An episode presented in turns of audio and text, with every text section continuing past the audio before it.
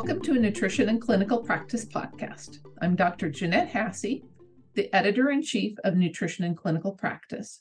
The theme of the August 2023 issue is nutrition and cancer. So today we want to focus on a paper entitled Long Term Nutrition Alterations After Surgery for Gastrointestinal Cancer.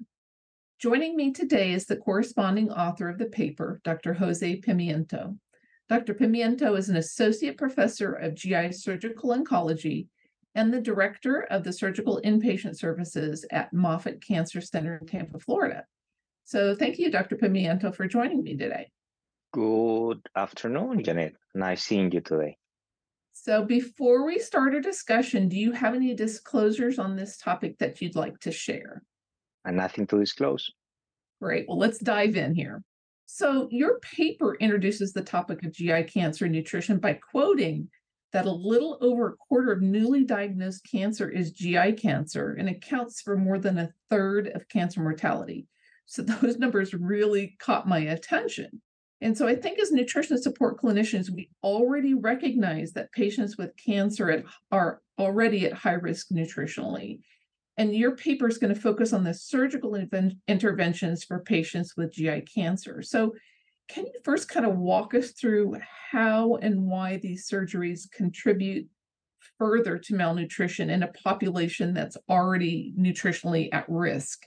Uh, so, so Janet, I love that you were able to capture this fact that GI cancers account for so many cancer patients. Usually, when we think about cancers of the uh, GI tract, we think about the pancreas cancer, esophageal cancer, colorectal cancer, and we kind of overlook the fact that all of these cancers share the GI tract, and all of these cancers are going to be affecting in one way or another the way people are ingesting, absorbing, and digesting the, their foods. So the reason why these cancers cause so many uh, problems for malnutrition is because they affect the way we take the nutrition. They affect uh, the way we are ingesting our nutrients. Uh, it could be either by obstruction, it could be by limiting the amount of food we can eat, it could be by causing uh, significant alterations in our possibility to digest foods.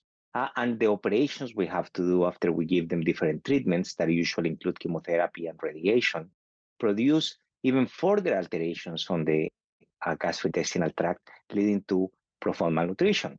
So, when you really think about it, trying to recognize what is going on with these patients come down to not necessarily thinking about the procedure that was performed, namely, uh, we did a gastrectomy, we did a Whipple, we did an esophagectomy, a bowel resection, but more thinking into the alteration of the GI tract that was produced by the procedures we are performing.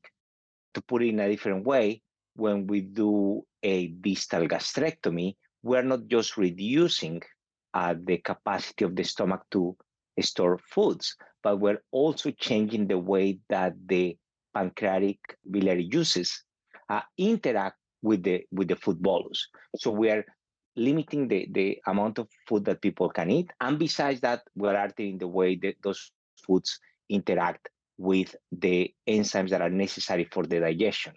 If we talk about a different procedure, for example, an esophagectomy, one can think, okay, well, the GI tract kind of remains in the same structure. You're going to eat, it's going to go to the esophagus, then to the stomach, then to the bowel. But actually, we're doing a vagotomy. And when we do vagotomies for patients, the transit of the of the nutrients, the transit of the alimentary bolus is a lot faster. as some of the delivery of uh, pancreatic and biliary enzymes are going to be uh, altered. So in these patients, although you may think that the GI tract is working similarly, well, the, the, the transit of nutrients is going to, to, to be altered. And if we think about the capacity of the stomach when we do an esophagectomy, these patients have, have a lot less capacity. Uh, if we go for a significant bowel resection, then the amount of or the surface of absorption that the bowel has is going to be limited. So these patients are going to have absorption problems.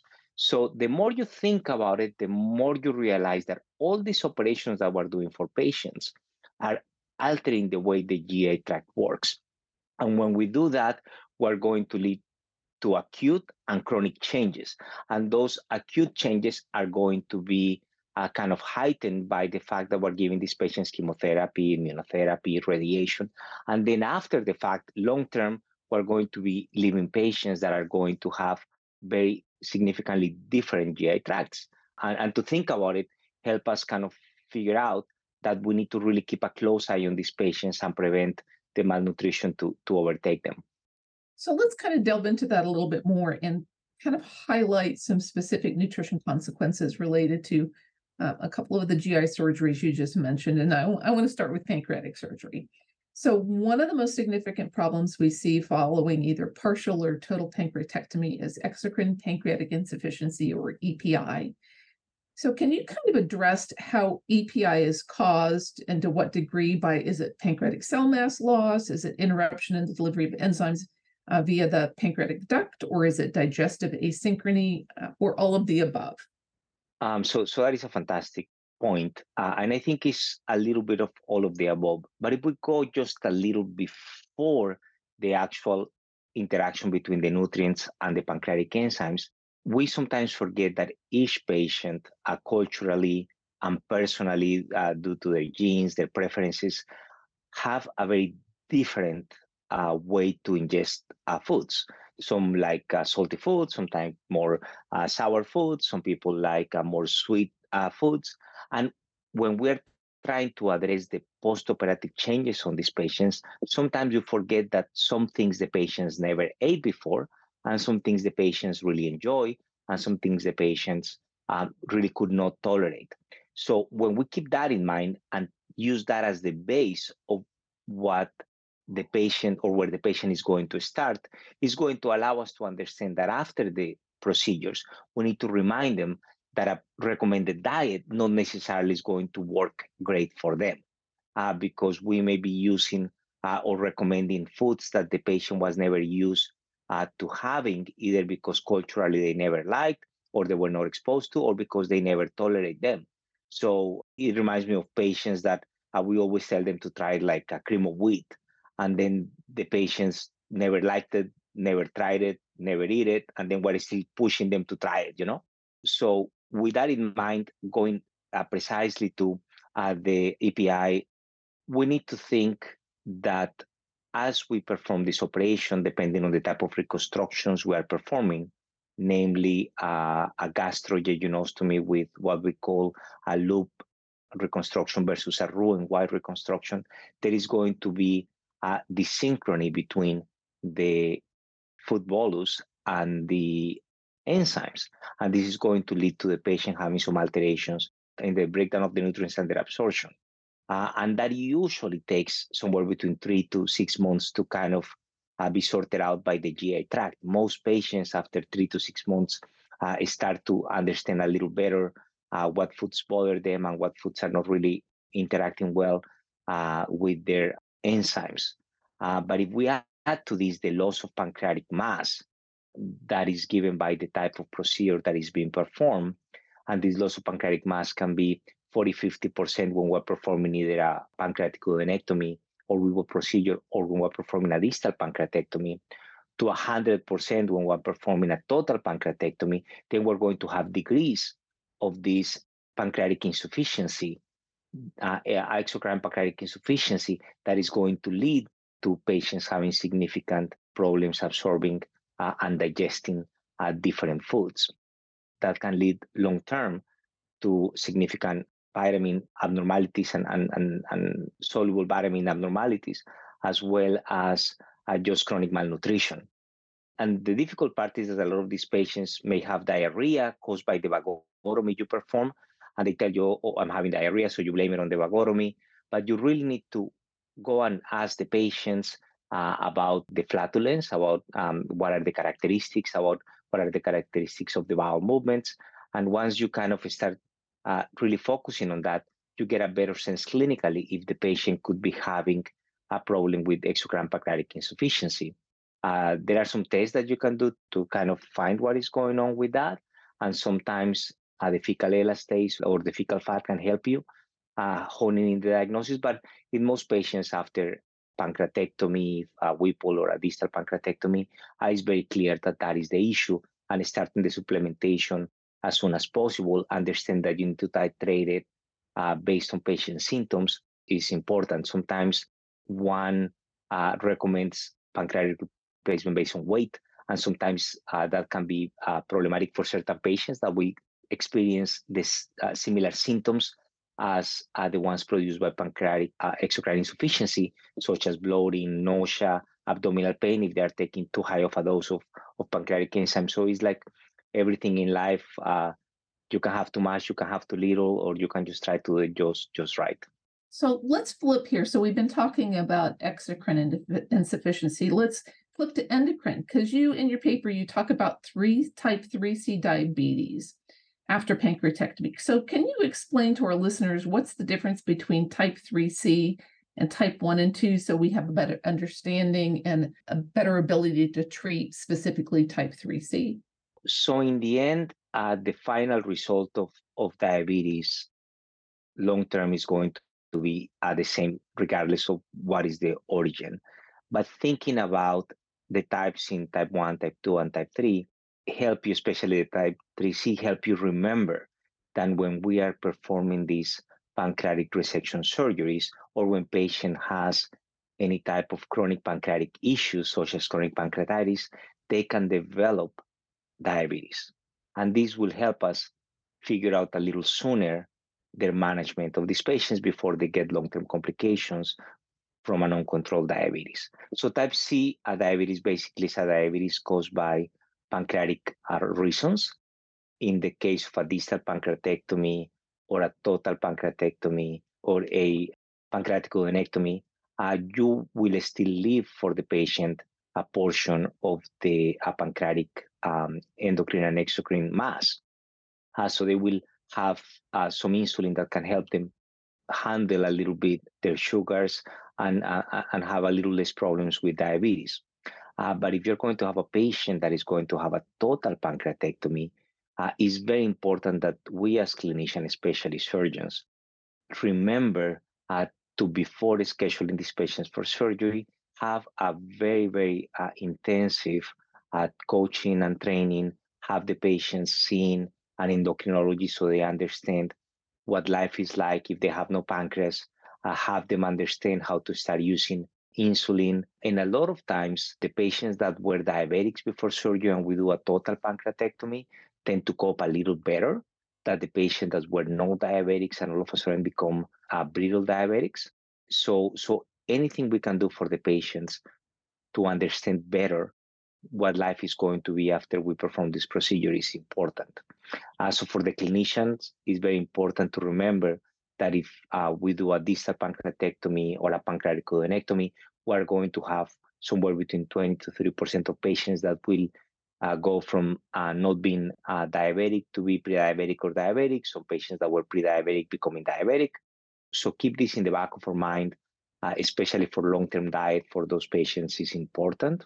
And also to uh, help recognize early on that the patient is or became diabetic and start treatment as soon as possible. And that will require, as long as they have some pancreatic cells left, uh, it could be oral medications versus uh, insulin.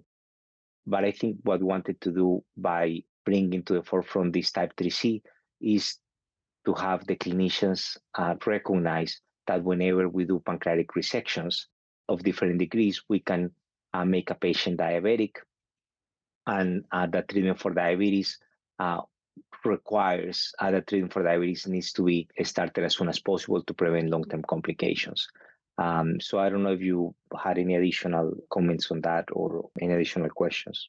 No, the only other comment I would make to that, Jose, is the ones that I see in my patients who have pancreatectomy, especially if they're not obese, when they have this type 3C, they're very insulin sensitive which is very different than our type 2 diabetics where we're having to give more and more insulin. Mm-hmm. These people respond to very small amounts of insulin. So, um, and then also, if they've had a total pancreatectomy without islet transplant, then they don't have glucagon e- either. So, um, those can be very uh, crucial to know. So, I agree completely that those people are best served by seeing an endocrinologist. And, and I can tell you that uh, technology is, is amazing the monitors, the, the way to manage insulin pumps. All of this empowers patients. I remember when I was training, we feared doing total pancreatectomies. It was actually very concerning for us because the patient would struggle, and we know we're going to change their life in a way that sometimes was difficult to live. Uh, but more and more, especially in the last five, seven years, technology has allowed us to have patients with glucose that is extremely well controlled, living very normal lives. Uh, but certainly, we need to be extremely careful and not to go over with uh, the insulin. I agree that technology's been great. So I'm going to change um, my focus here for a minute. Uh, you also talk about how diarrhea can be a complication of many different kinds of GI surgery. So, can you summarize some of the content that you had in your paper that describes what surgeries or how consequences of these surgeries really can kind of contribute to or cause diarrhea? That is a great point. So, when we think about diarrhea, uh, there's a couple of different things that we need to consider. And number one is if we're really talking about just high output from a stoma or, or just actually large number of bowel movements. And that is important because we have this story where uh, we had a patient uh, that we did an ileostomy for uh, that used to be lactose intolerant. And he was extremely happy that he was able to take uh, milk now because he wasn't having severe diarrhea or completely oblivious to the fact that his ileostomy output was about two and a half liters a day. But he was extremely happy that milk was now being tolerated so much better. So sometimes we need to remember when patients have ileostomies that we're dealing basically with uh, the stomach output that is akin to having a significant diarrhea, although with little different of the uh, complications related or the way the patient feels related to having to be in the bathroom all day.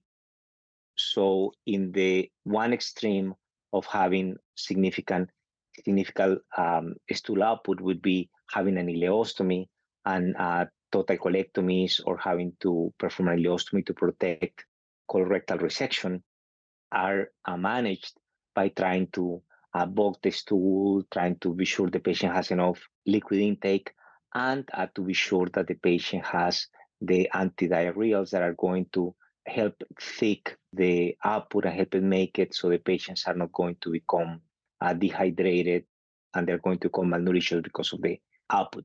But a lot of operations we do are going to cause diarrhea. Basically, any operation that cuts the vagus uh, can lead to diarrhea. In some cases, the diarrhea can be significant for patients to a point that they have to change their habits in life they don't want to go out because they're going to have diarrhea, and sometimes it can be debilitating. Uh, so for those patients, uh, sometimes the bile sequestering uh, medications can help, such as Questran, for, for example, and adjust the diet to avoid high glucose intake uh, can be helpful. And also uh, having dry meals more than more than wet meals can be very helpful. Uh, in anybody that has reconstruction of the GI tract, for example, a gastrojejunostomy or a enteroenterostomy, uh, they can they can develop significant diarrhea, and in those cases, uh, usually you can change it by altering the, the, the foods the patients are taking and uh, using sometimes uh, fiber uh, to work up a little bit the stool. Uh, you modulate the function of the fiber by the amount of liquid the patient takes, and that sometimes is very helpful for patients. There is no magic bullets for those. Some foods are going to have the patient have more bowel movements than others. As we were talking about before, uh, any loss of pancreatic uh, cell mass will lead also to pancreatic uh, exocrine cell mass, and that can lead to a significant diarrhea. So in that case, giving supplementation is going to be uh, very helpful. And some of the colorectal resections can lead to diarrhea, especially subtotal colectomies, or sometimes right colectomies can lead for diarrhea, especially with fatty meals for the following three to six months after surgery. Funny enough, some patients, after you perform a, a colorectal resection, if they had issues with diarrhea in the past, sometimes they get better. And I really don't understand what is the physiology for it. But patients a lot of time fear that they're going to have uh, diarrhea persistently after operations we perform. And, and a lot of the times they don't.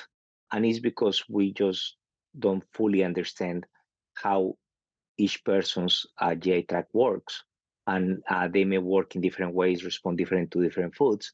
So, like everything, listen to our listen to our patients, figuring out how the foods are interacting with them and how they are uh, coping with the changes in diet, the changes in uh, volumes, the changes in the amount of liquid they can take, how that impacts their bowel movements. And occasionally, as they decrease the amount of liquid they used to take with meals, actually you're obligated to give them more uh, stool softener than you did before. Uh, also remembering that these patients sometimes are going to be undergoing treatments for different recurrences, chemotherapy that can also lead to diarrhea. But some patients have chronic pain or develop metastases that require pain medication. And in those cases, the management of the constipation is even more important. So we see long-term uh, changes uh, with diarrhea and also some patients that down the line will have significant constipation more related with the treatments we're doing to them at that point.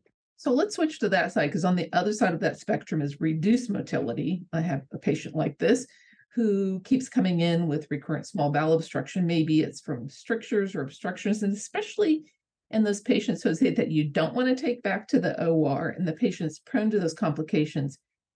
How would you address nutrition for those patients, either in the short term and or in the long term? That is an extremely difficult challenge because the patients you're talking about a lot of times are dealing with persistent cancer or complications from treatment for the cancer, uh, radiation enteritis. Uh, they can have uh, significant uh, adhesions from the operations we did. Uh, they can have significant bowel dysmotility secondary to intraperitoneal chemotherapy. For example, when you do a HIPEC, um, that is intraperitoneal chemotherapy. And in those cases, the challenge is always that you try to give them enough nutrients and you try to limit the times they come to the hospital with bowel obstructions or with a symptomatic constipation or just nausea vomiting from an ileus. And the issue is that in those patients, the GI tract is not functioning correctly. So the management for those patients has to be multidisciplinary not just from the standpoint of having all the disciplines usually related with GI tract care, and namely nursing, dietitians, surgeons, medical oncologists, gastroenterologists, but a lot of times also palliative medicine, uh, because in these patients it's very important to understand what are the goals of care and what are the goals of life of the patient. And for some of these patients, the goal is to uh, spend as much time out of the hospital as possible. So then in that situation, you start trying to either uh, figure out a diet that is tolerable, that is also palatable. So you are going to be trying to do a more a soft diet, try to, uh, in some case, limit uh, residue. So trying to limit some of the solid uh, foods or some of the high fiber foods. In some other occasions, you need to uh, be sure that because the patient are taking pain medication, that they are taking also stool softeners, so there is no uh, of the uh, small bowel contents because then uh, there is fecalization of this bowel, and then sometimes you need to give them Gastrografin orally or enemas to try to get that to break down so they can start eating again. But in, in some sad occasions, then you really need to figure out what are the goals of care. And in that situation, sometimes uh, having an honest conversation with what are the goals long term for the patient or short term. And if the if the goal is to try to spend as many days as possible at home, then we know that the situation is not a curative intent treatment plan, but more a management of symptoms, stay home with their family as much as possible. In certain situations, trying to use if the if the obstruction is more proximal in the in the proximal GI tract, uh, trying to place distal uh, feeding tube can be helpful. And sometimes, even if the patient cannot drink too much and you need to have a gastrostomy tube draining uh, the fluid, uh, a jejunostomy tube can be used to, to try to feed them distally. And in some occasions, if the patient is still candidate for many lines of therapy, treating them uh, with total parenteral nutrition can be an option.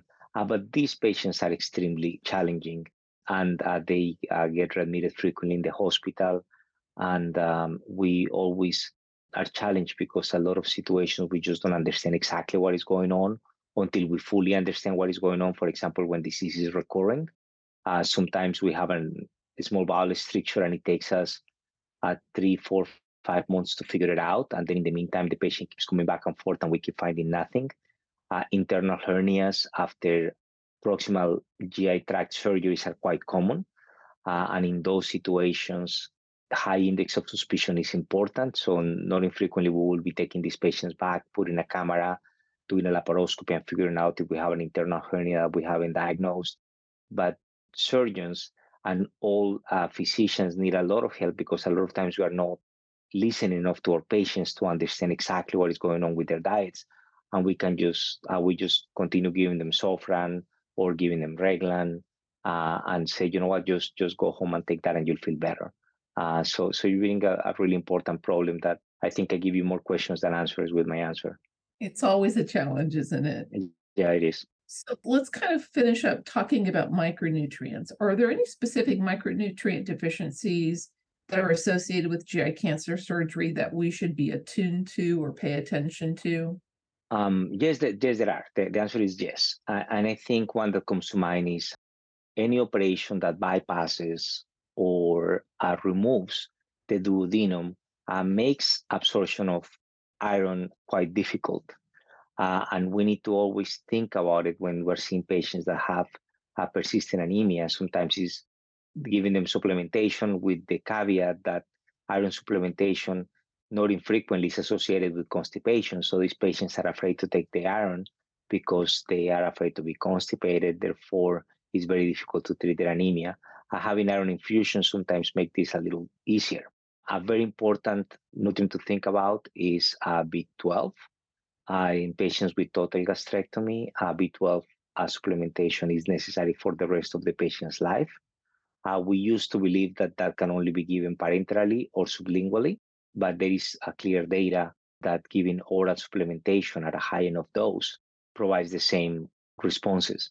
So if you give the patient more than 2,000 micrograms or 3,000 micrograms, uh, usually a couple of times a week, uh, that is plenty. Of course, uh, being sure that you're following the IV levels of uh, B12 uh, the, the serum levels of B12 to be sure that your supplementation is adequate. And if you're failing enterally, then parenteral supplementation, of course, is very effective.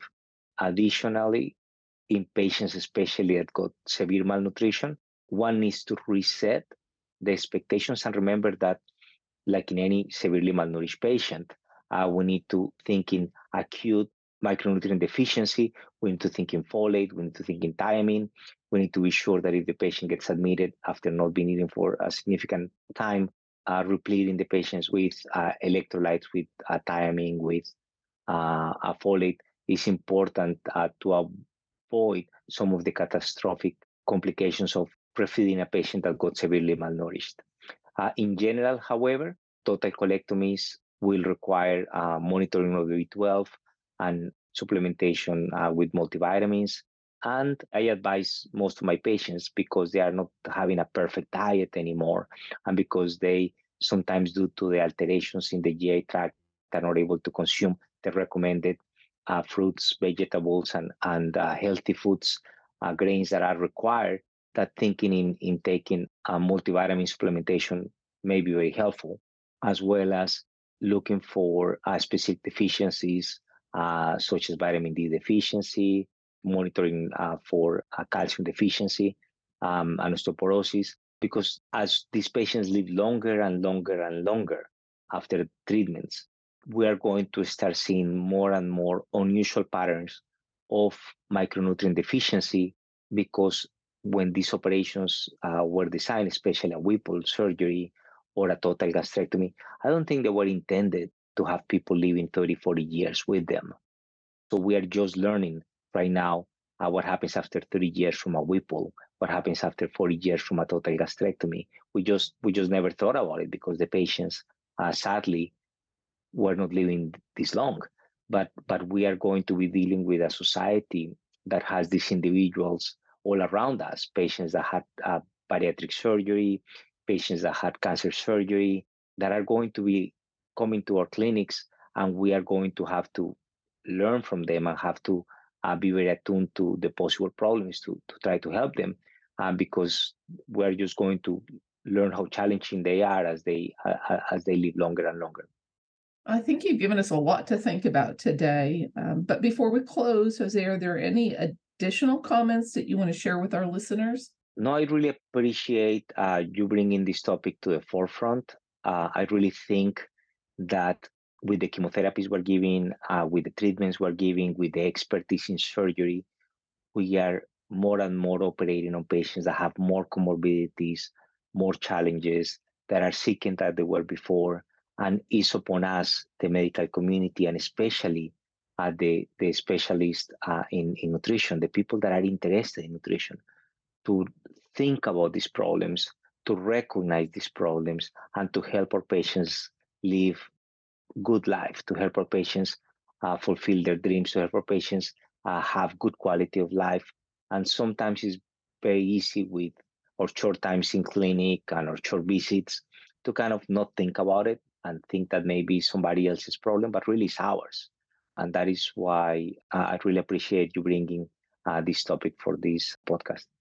Uh, we really appreciate you, Dr. Pimiento, for writing um, and co-writing and, and authoring this paper and sharing your expertise with our listeners.